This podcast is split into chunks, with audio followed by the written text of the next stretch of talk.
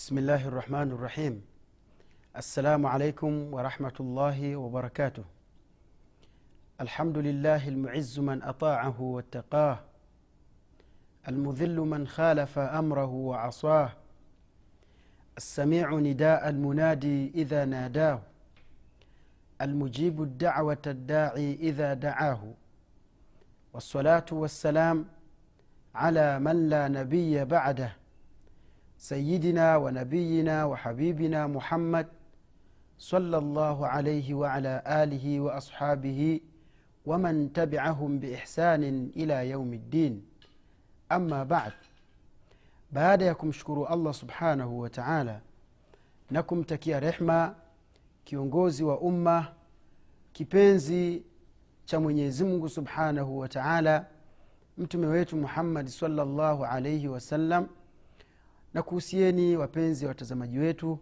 pamoja na kuihusia nafsi yangu kumcha mwenyezi mungu subhanahu wa taala. Ndugu yangu katika iman karibuni tena katika kipindi chetu cha alwaqafatu tarbawiya fi lqurani lkarim tumerakizi sana katika tarbiyatu ruhiya katika malezi ya kiroho kwa sababu ndio kituo kikubwa cha mwanadamu. Na mara nyingi unapomwona rais akiwa ni mzuri uongozi wake safi mwadilifu basi utawaona pia na wanajeshi wake wanakwenda imara wanakwenda vizuri. Vile vile moyo unapokuwa vizuri ukawa salama ukawa safi basi na ujambazi utapungua. Hakuna waizi hakuna wazinifu hakuna walevi eh, na utaona mambo yanakwenda vizuri kabisa. Mali zetu zitahifadhika mali zetu zitakuwa salama nafsi zetu zitakuwa vizuri na mengi mengineyo mazuri ambayo tunayoyaona katika zama za mtume salllahu alaihi wasallam wakati watu walikuwa tayari ule uislamu wameushiba na ya matunda yakaanza kuonekana ndani ya ndani ya mili yetu ndani ya mili yao na vitendo vyao na kila haraka ambayo ilikuwa ikitokea basi ilikuwa inaabiri uislamu kwa sababu mtume sala llah salam anasema aisha zama alipoulizwa kuhusiana na tabia zake kana khulquhu quran. Ilikuwa tabia ya mtume alaihi salatu wassalam ilikuwa ni quran. Ndugu yangu katika iman tuko katika halaka yetu ya kumi na sita katika alwaqfatu tarbawiya fi lquran lkarim pia nikupe matumaini ya kwamba tutazungumza pia na malezi mengine lakini haya tukimaliza hasa kuhusiana na mambo ambayo nimekuandalia katika vipindi vingine pia vitakavyokuja kwa hiyo tuwe wote na kukumbusha pia usisahau kuwa na kalamu. Ndugu yangu katika imani tumezungumza sharti katika kipindi kilichopita tulikuwa tunazungumzia sharti za toba ya kweli. Tumezizungumzia sharti tukazisherehesha vizuri na tukasimamia tuka katika sharti ya mwisho ambayo tulikuwa tukizungumzia kuhusiana na namna ya kurudisha vitu vya watu ili tauba yako iweze kukubaliwa tukazungumza namna ya kurudisha eh, namna ya kurudisha vitu ambavyo vya, vya wanadamu ambavyo ni, ni venye, kush, venye, venye, venye ambavyo unaweza ukavishika kama vile mali kama vile nguo kama vile uh, vitu vingine vyombo. Umona ni vitu ambavyo unaweza ukaviona na ukavishika ukamrigishia mwenzake mwenye navyo. Sasa tukasimamia katika namna ya, kum, ya kumpa haki mwenye haki yake katika vitu ambavyo hauwezi kuvishika. Mfano kama matusi mfano kama namima mfano kama riba namima maanaake nini? Namima ni kueneza yani kuchukua habari hii kuipeleka kwa mwingine habari inayomhusu mmoja katika uislamu kwa lengo la kuwagombanisha. Mfano kama mimi alafu na mke wangu. Sasa aje mtu aende kwa mke wangu amwambie unajua hey, ustadh abubakar amesema hivi hivi hivi kwa hiyo alafu akitoka huko aje tena kwangu aseme unajua ndio. Eh, bwana mke wako amesema hivi na hivi na hivi. Kwa hiyo lengo la huyu anataka mimi nitakapokutana na yule mama watoto wangu basi tugombane tusiwe na salama na tusiwe na amani. Hii inaitwa namima. Ama ghiba ama ghiba na ni vitu ambavyo vinatokea sana katika jamii hasa watu wanapokuwa wamejikusanya wakakaa bila kuwa na kazi yoyote ya msingi. Umona a, mfano kama ghiba ma, yani mfano wa ghiba ni kama vile mimi labda mfano kama, kama vile mtu aende awe katika kikundi fulani alafu aanze kusema bwana unajua mtu fulani bwana yeye kazi yake ni hivi ni hivi ni hivi. Huyu bwana kazi yake ni hivi ni hivi. Hii inaitwa inaitwa alghiba. Mtume salllahu alaihi wasalama anaizungumzia kwa kusema ataduruna malghiba wakati alipokuwa akiongea na masahaba zake aliwauliza je mnajua ghiba maana yake nini masahaba radiallahu taala anhu masahaba wa mtume saa salam radhi za mwenyezi mungu na amani ziwe juu yake ziwe juu yao wakamwambia ya rasulllah hatujui sisi. Allahu wa rasuluhu alam mwenyezi mungu na mtume wake ndiye anayejua. Na hili neno ambalo masahaba lilisema wakati wa sasa halitumiki tena. Yaani wewe usije kusema allahu wa rasuluhu alam kwa sababu mtume sala alih salama tayari ameshaondoka. Sasa aliyebaki ni mwenyezi mungu subhanahu wataala kwa hiyo tunatosheka kwa kusema allahu alam na sio allahu wa rasuluhu alam. Kwa hiyo masahaba walisema allahu wa rasuluhu alam kwa sababu mtume alaihi salatu wassalam alikuwa yuko hai alikuwa nao masahaba, masahaba, masahaba wake radiallahu taala anhum. Basi masahaba walivyosema sisi hatujui mtume salllahu alaihi wasallam akasema alghiba dhikiruka akhaka bima yakrah ni, ni utaji wako wewe wa kumtaja ndugu yako mwislamu kwa yale ambayo anayoyachukia. Mtume salllahu alaihi wasallam baada ya kusema hivyo masahaba akamwambia ya rasulllah ewe mtume wa mwenyezi mungu unaonaje kama kwa yule ndugu yangu nayemsema ni kweli yale inayoyasema anayo? Araaita in kana fi akhi ma aqul je itakuwaje iwapo kama yule ndugu yangu mfano kama nikimsema kitu ina maana kile kitu kweli anacho? Mtume alaihi salatu wassalam akasema in kana fihi ma taqul ikiwa hayo unayoyasema ni kweli yule mwislamu anayo yaani hiyo sifa ni kweli anayo yaani wewe haujamsemea uongo lakini tatizo lako tu umekwenda ukamsema uongo katika yani katika watu basi mtume saa salam akasema in kana fihi ma taqul ikiwa hayo unayoyasema ni kweli yapo fakad ikhtabtahu hakika utakuwa umem, umemteta. Kumteta ni kiswahili cha tanzania lakini katika kiswahili cha kenya kuteta ni kugombana na watu. Kwa hiyo tunasema kwamba utakuwa umemsema. Wa in lam yakun fihi mtume sala llahu alih salam akasema kwa sababu unapomzungumza mtu na hayupo ima umsemee uongo ama yale unayoyasema yawe ni kweli mtume alaihi salatu wassalam akasema na kama yale unayoyasema ni kweli anayo basi utakuwa fain lam yakun fihi kama atakuwa hana yale unayomsema basi fakad bahatta. Umona utakuwa umemzulia. Ndugu zangu katika imani sasa ikiwa wewe ulimsema ndugu yako ama ukaeneza ubaya baina ya, tu, baina ya watu wawili ili waweze kugombana basi tauba yako ili ikubaliwe unatakiwa urudi kule kwa wale watu ambao uliomsema ambao uliomsema yule bwana ukiwa nao wale watu basi ukae nao umseme tena vizuri umtakase. Sijui tunaelewana ndugu zangu katika imani. Umtakase uende kwa wale bwana. Bwana siku ile bwana nilikuwa namzungumzia mtu fulani bwana tabia zake ni hivi. Ah, mbona ni mtu mzuri tu bwana mi ndo niliyokosea bwana. Kwa hiyo umtakase ili wale watu wamjue kinyume na wamjue sasa vizuri tofauti na vile ambavyo ulivyokuwa umempaka uchafu. Wallahi ndugu zangu katika imani ni masala magumu sana. Taibu kama wale watu wamesafiri hawapo pale. Sasa hiyo inabaki ni juu yako. Kwa nini wewe ulikwenda ukamsema? Hiyo ndugu zangu ndio ghiba na na hivyo ndivyo unaweza kumtekelezea ha, na haki yake. Ama umtangaze kwa uzuri hata kama pengine utakuwa hauko na wale watu wakati ukimzungumza walikuwepo basi ujitahidi kile unapokaa umseme vizuri. Bwana bwana mimi bwana mtu fulani mashallah bwana. Anajitahidi katika hili anajitahidi umtaje vizuri ili uzuri wake uenee kuliko ubaya wake ulioutangaza. Ni swala la kumwomba mwenyezimungu subhanahu wataala tuizibe midomo yetu tusiwe ni watu wa kuwasema watu.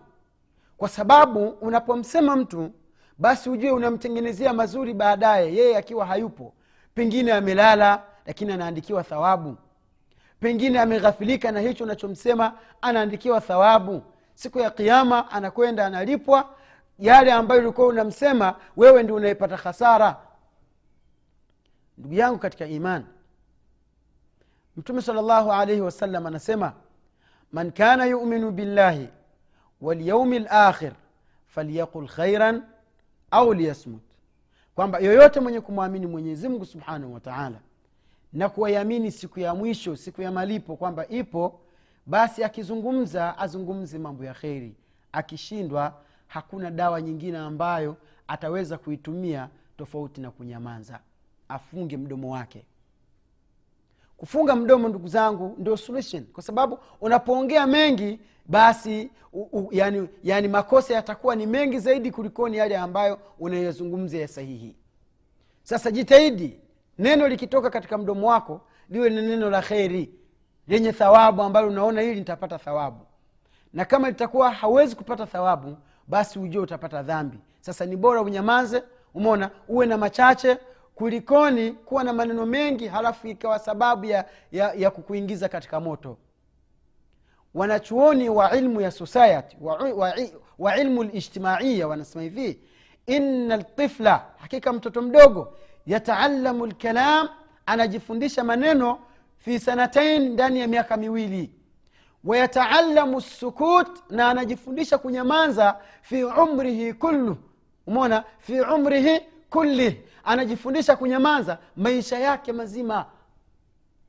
Bimaana mtoto akishaanza kuongea sasa ni ngumu sana kunyamaza. Sasa ni wewe ndugu yangu, katika imani. Mungu ameshakupa dawa umona ya kuepuka na kuwa na maneno mengi yasiyokuwa na faida kwamba ikiwa unamwamini mwenyezi mungu na unaiamini siku ya kiama basi ukizungumza uzungumze maneno ya kweli maneno mazuri maneno ya kuingia ya kumwingiza furaha ndugu yako mwislamu na kama si hivyo basi bora ujinyamazie. Ndugu yangu katika iman maneno unayoyazungumza yanaweza yakawa ni sababu ya wewe kuingia motoni. Mtume salllahu alehi wasalam anasema hakuna kitu ambacho kitakachowaingiza watu katika moto isipokuwa ni yale yaliyochumwa na ndimi zao kwa chunga mdomo wako ndugu yangu katika iman. Chunga mdomo wako ndugu yangu katika iman. Isije siku ya kiama ukawa uliwatengenezea watu pepo. Tukiendelea na mada yetu ya taubatun nasuha ndani ya quran katika suratu tahrim mwenyezimungu pindi aliposema ya ayuha ladhina amanu tubu ila llahi taubatan nasuha. Tubieni kwa mwenyezi mungu tauba ya kweli wakati tunataka kuzungumzia sababu za tauba ni zipi sababu zinaweza zikakupelekea wewe amba, ni zipi sababu ambazo zimetupelekea tuweze kumtubia kutubu, kutubu, kutubu, na madha, kutubu madhambi yetu?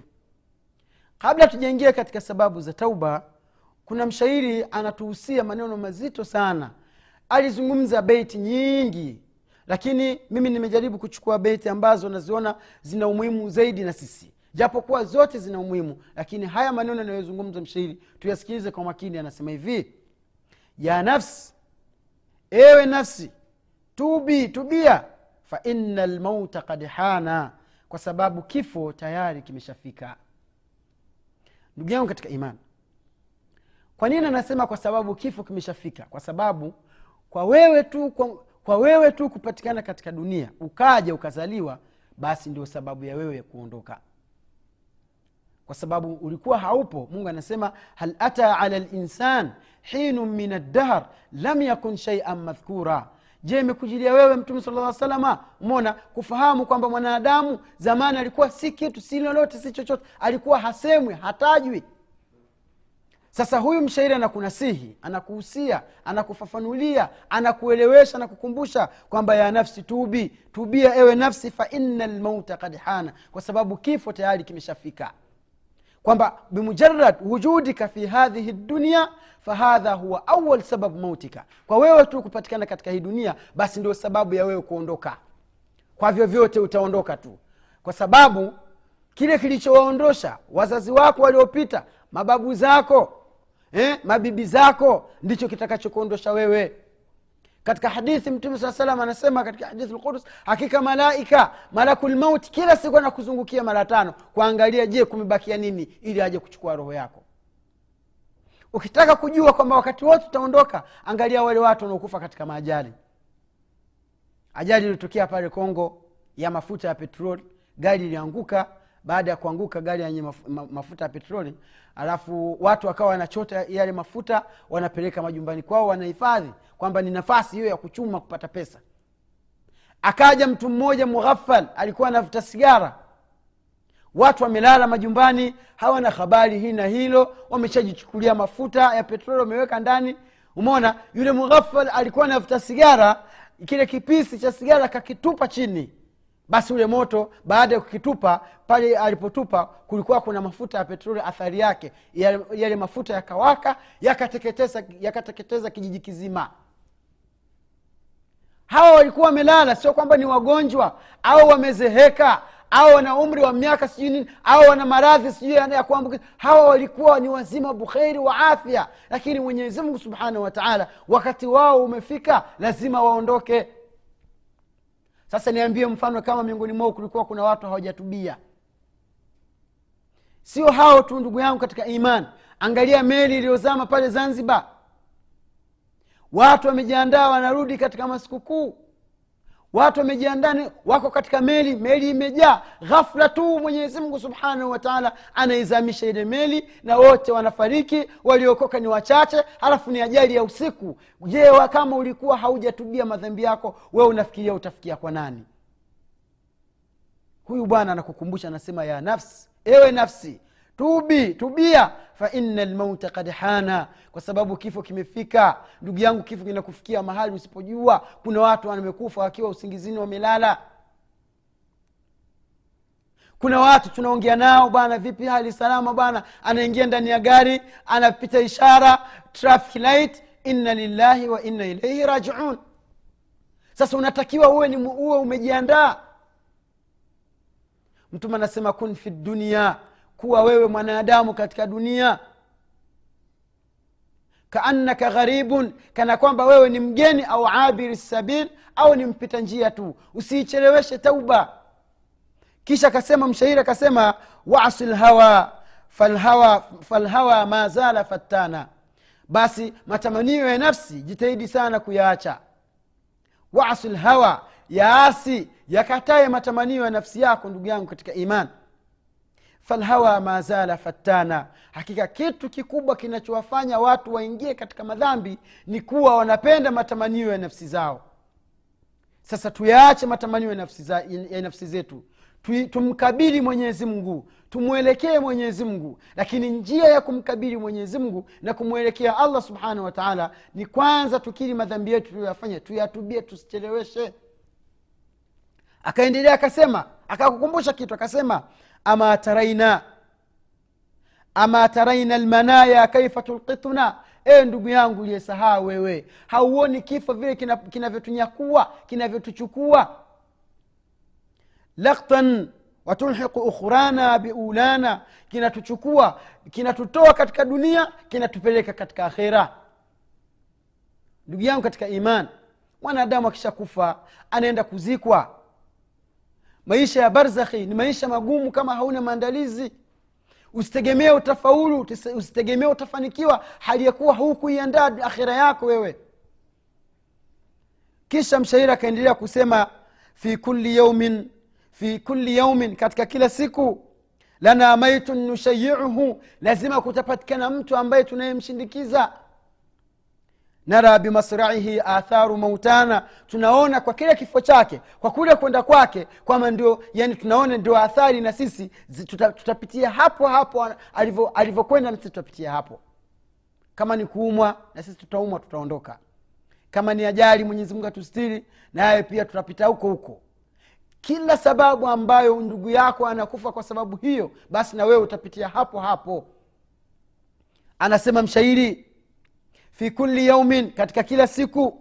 Lana mayitun nushayiuhu tuna aliyefariki lazima tumshindikize. Wewe nenda hospitalini tu. Yaani wala usipate tabu nenda hospitalini alafu uombe uingizwe mochwari. Kuna, ma, kuna maiti wangapi ambao wanasubiriwa kwenda kufukiwa katika udongo? Sasa wewe una garantii na mwenyezi mungu? Umeandika mkataba na mungu? Utakufa uta, utajua unajua utakufa lini anasema nara bimasraihi atharu mautana. Kwa kule kufa basi na sisi tunaona ndio athari za kufa kwetu. Kwa sababu hakuna mtu anayekufa akiwa anataka. Ewe ndugu yangu mwislamu kumbuka usighafilike. Kwa sababu mwenyezi mungu subhanahu wa taala atakuuliza kunako kila unachokifanya katika haya maisha ya duniani. Ndugu yangu katika iman tukiwa tumemaliza masharti ya kukubaliwa tauba masharti ya kuifanya tauba iwe tauba ya kweli tuingie katika kipengele kingine ambacho kinafungamana na aya yetu ya ayuha ladhina amanu tubu ila llahi taubatan nasuha. Tubieni kwa mwenyezi mungu tauba ya kweli. Tunachukua tarbia katika hii aya ili iweze kutufaa katika maisha yetu yaliyobaki. Sababu za tauba. Tauba ndugu yangu katika imani ina sababu nyingi sana sababu ya kwanza ambayo inayotufanya sisi tutubie lianna llaha kwa sababu mwenyezi mungu subhanahu wa taala amara bitauba ameamrisha watu watubie fi kitabihi katika kitabu chake amran lazima amri ya wajib. Kutubia kwako ndugu yangu sio kwa matashi yako wewe. Ni amri ya mwenyezi mungu subhanahu wataala amekuamrisha utubie sasa unapotubu, unapotubu ni kwamba unatekeleza amri ya allah subhanahu wa taala. Ndugu yangu katika iman tauba mwenyezi mungu subhanahu wa taala ameiamrisha katika quran katika sehemu mbalimbali sehemu nyingi takriban. Ukiisoma qurani nzima utakuta aya nyingi hutapita aya ya kwanza ya pili ya tatu. Ina llah ghafuru rahim ukipita huku mwenyezi mungu ni msamehe mwenyezi mungu anafanya hivi. Aya nyingi zimeishia na kubainisha na kukutangazia mwenyezi mungu kwamba anaikubali tauba yako na anataka wewe utubie amekuamrisha utubie. Allah anasema katika quran watubu ila llahi jamia tubieni kwa mwenyezi mungu wote. Watubu ila llahi jamia tubieni kwa mwenyezi mungu wote. Ayuha lmuminun enyi waislam laalakum tuflihuna tunakuta tena neno lile tulilozungumza asa na laalla. Laallakum tuflihuna ni wajibu mkishatubia ni lazima mtaf, mtafaulu. Mwenyezi mungu katika aya hii ameifungamanisha tauba na kufaulu. Bimaana aladhi la yatubu lan yastatia an yaflah.